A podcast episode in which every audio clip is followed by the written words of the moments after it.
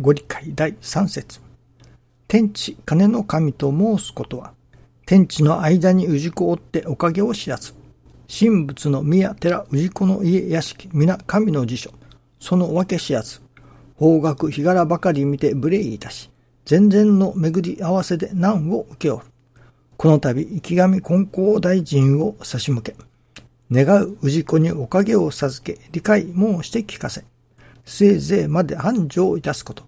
氏子相手の神、神相手の氏子、神氏も立つようにいたす。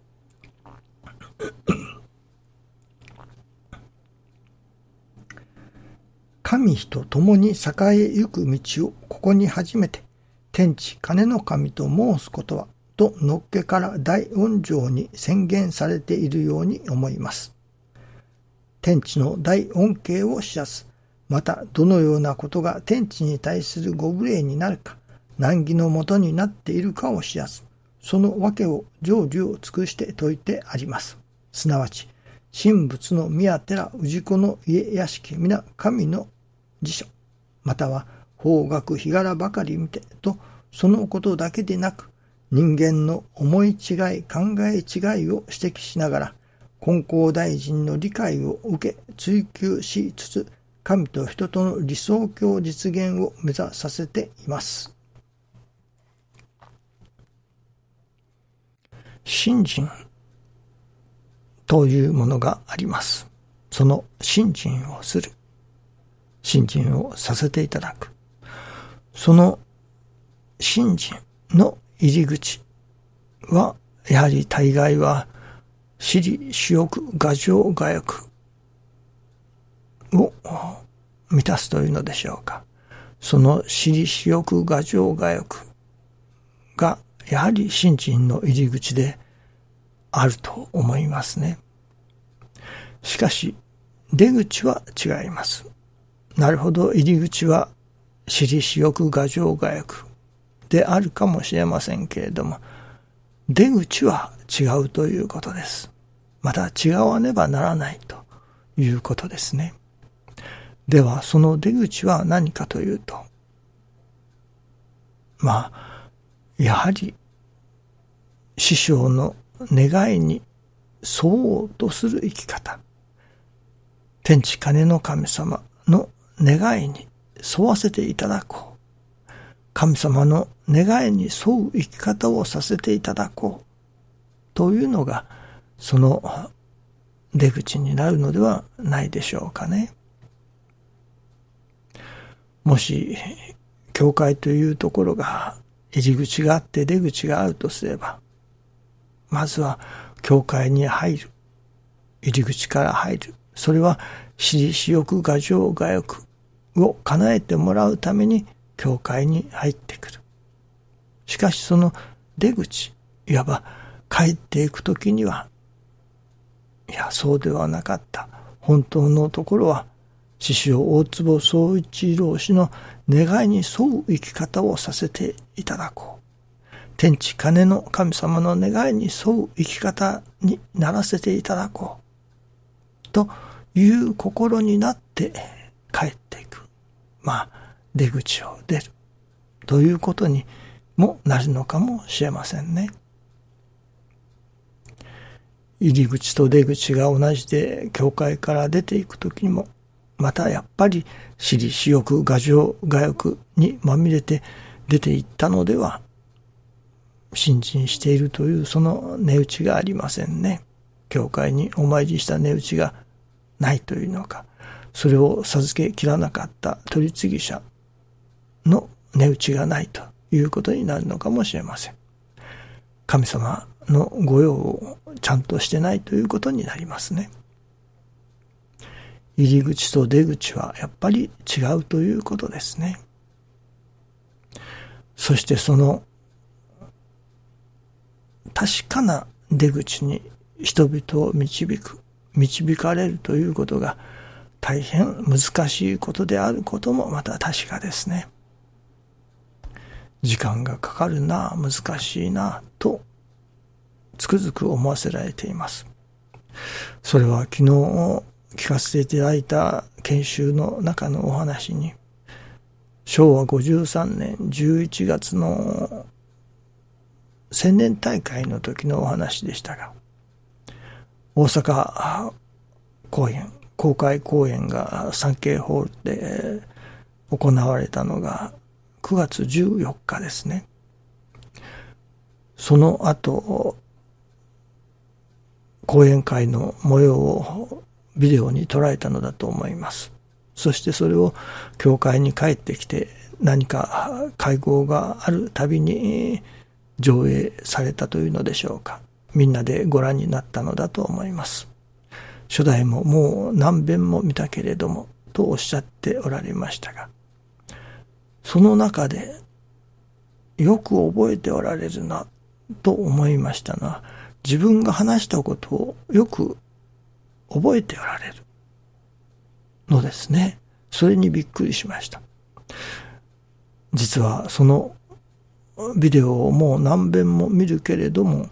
ある一部分が欠けている。と、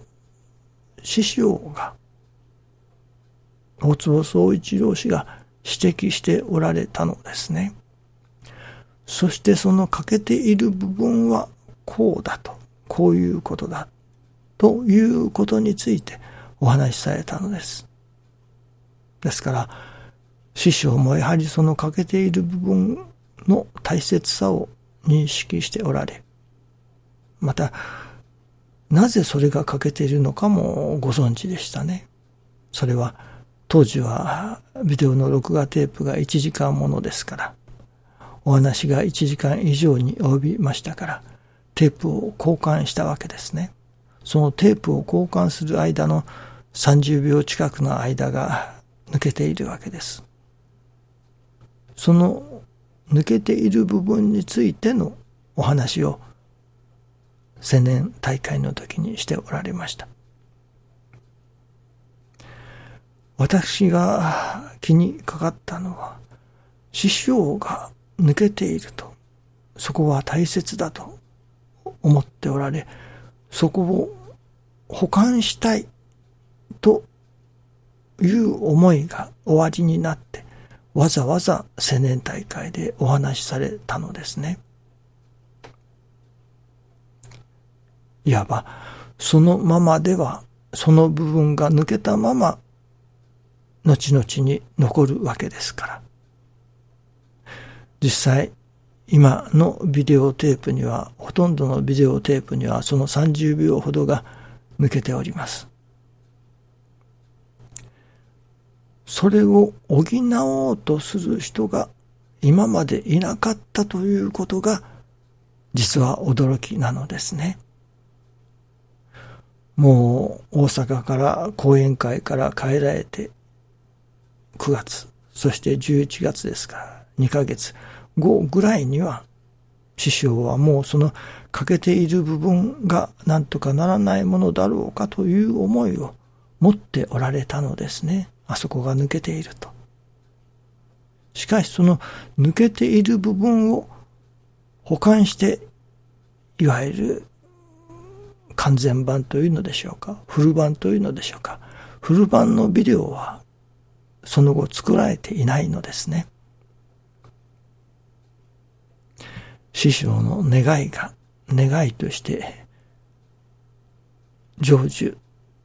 されていない。その願いを聞き入れる人がいなかったということになりますね。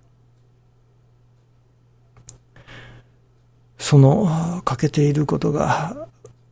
私の修行時代にも分かっておりましたから、その部分を音声、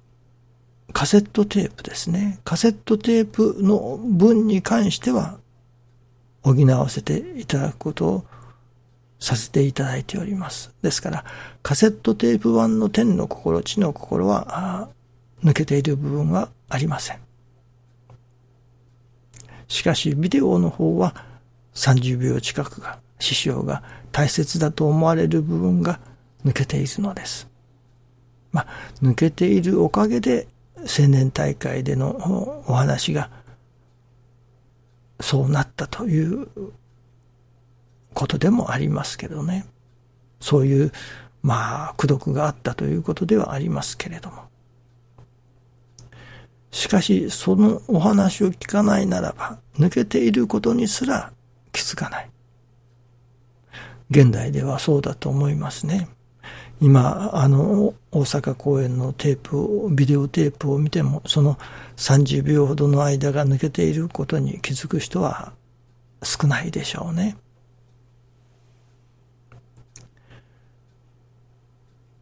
当時のそのカセットテープというか私が修行に入った当時はビデオの関係は私は全く分かりませんでしたからその保管する術も知りませんでした。今回女王の教室のビデオを少し修正させていただく。そのおかげでその欠けている部分を補う方法がやっと分かりました。で、昨日、早速その師匠の大阪公演の欠けている30秒ほどを挿入し、いわゆる完全版というのでしょうかね、を作らせていただくことができました。なんと、四十数年かかっておりますね。師匠がその心にかけられた。ああ、あの部分が欠けているな、と思われた。そして、そう口にも出しておられる。しかし、その後四十数年間、欠けた部分が欠けたままで、今ではその欠けているということすらわかる人もいなくなっている。まあ、ある先生は指摘しておられましたけれども、ほとんどの人は初めて聞いた人はわからないですね。聞き比べなければテープとカセットテープとビデオテープと見比べる、聞き比べる。あるいは本と5本と活字になったものと比べることをしないとわかりませんね。なるほど、師匠の願い、神様の願いがなかなか成就しないというのもこういうものだろうなと。その願いを真摯に受け止めて聞こうという人が、その、その願いに沿っていこうという人が、やっぱり少ないのだろうなと。また、その願いに気づくこともない。私もそこに気づくのに四十数年かかったわけですから。そしてまた今のパソコンの技術の革新のおかげでそこを補うことが私でもできさせていただくようになっている。これは時代の恩恵でもありますね。まあ、ある意味条件、恩恵が足ろうたのかもしれません。改めて師匠の願いに沿うた生き方、天地金の神様の願いに沿うた生き方を目指させていただかねばならないなと。そのためには師匠の願いは何だろうか、神様の願いは何だろうか、とそこにやはり聞き耳を立てていかねばなりませんね。どうぞ。よろしくお願いいたします。そうですね。もうちょっとしたら皆さんのところにもお届けできるようになると思います。完璧版がですね、ビデオ版です。ありがとうございます。どうぞよろしくお願いいたします。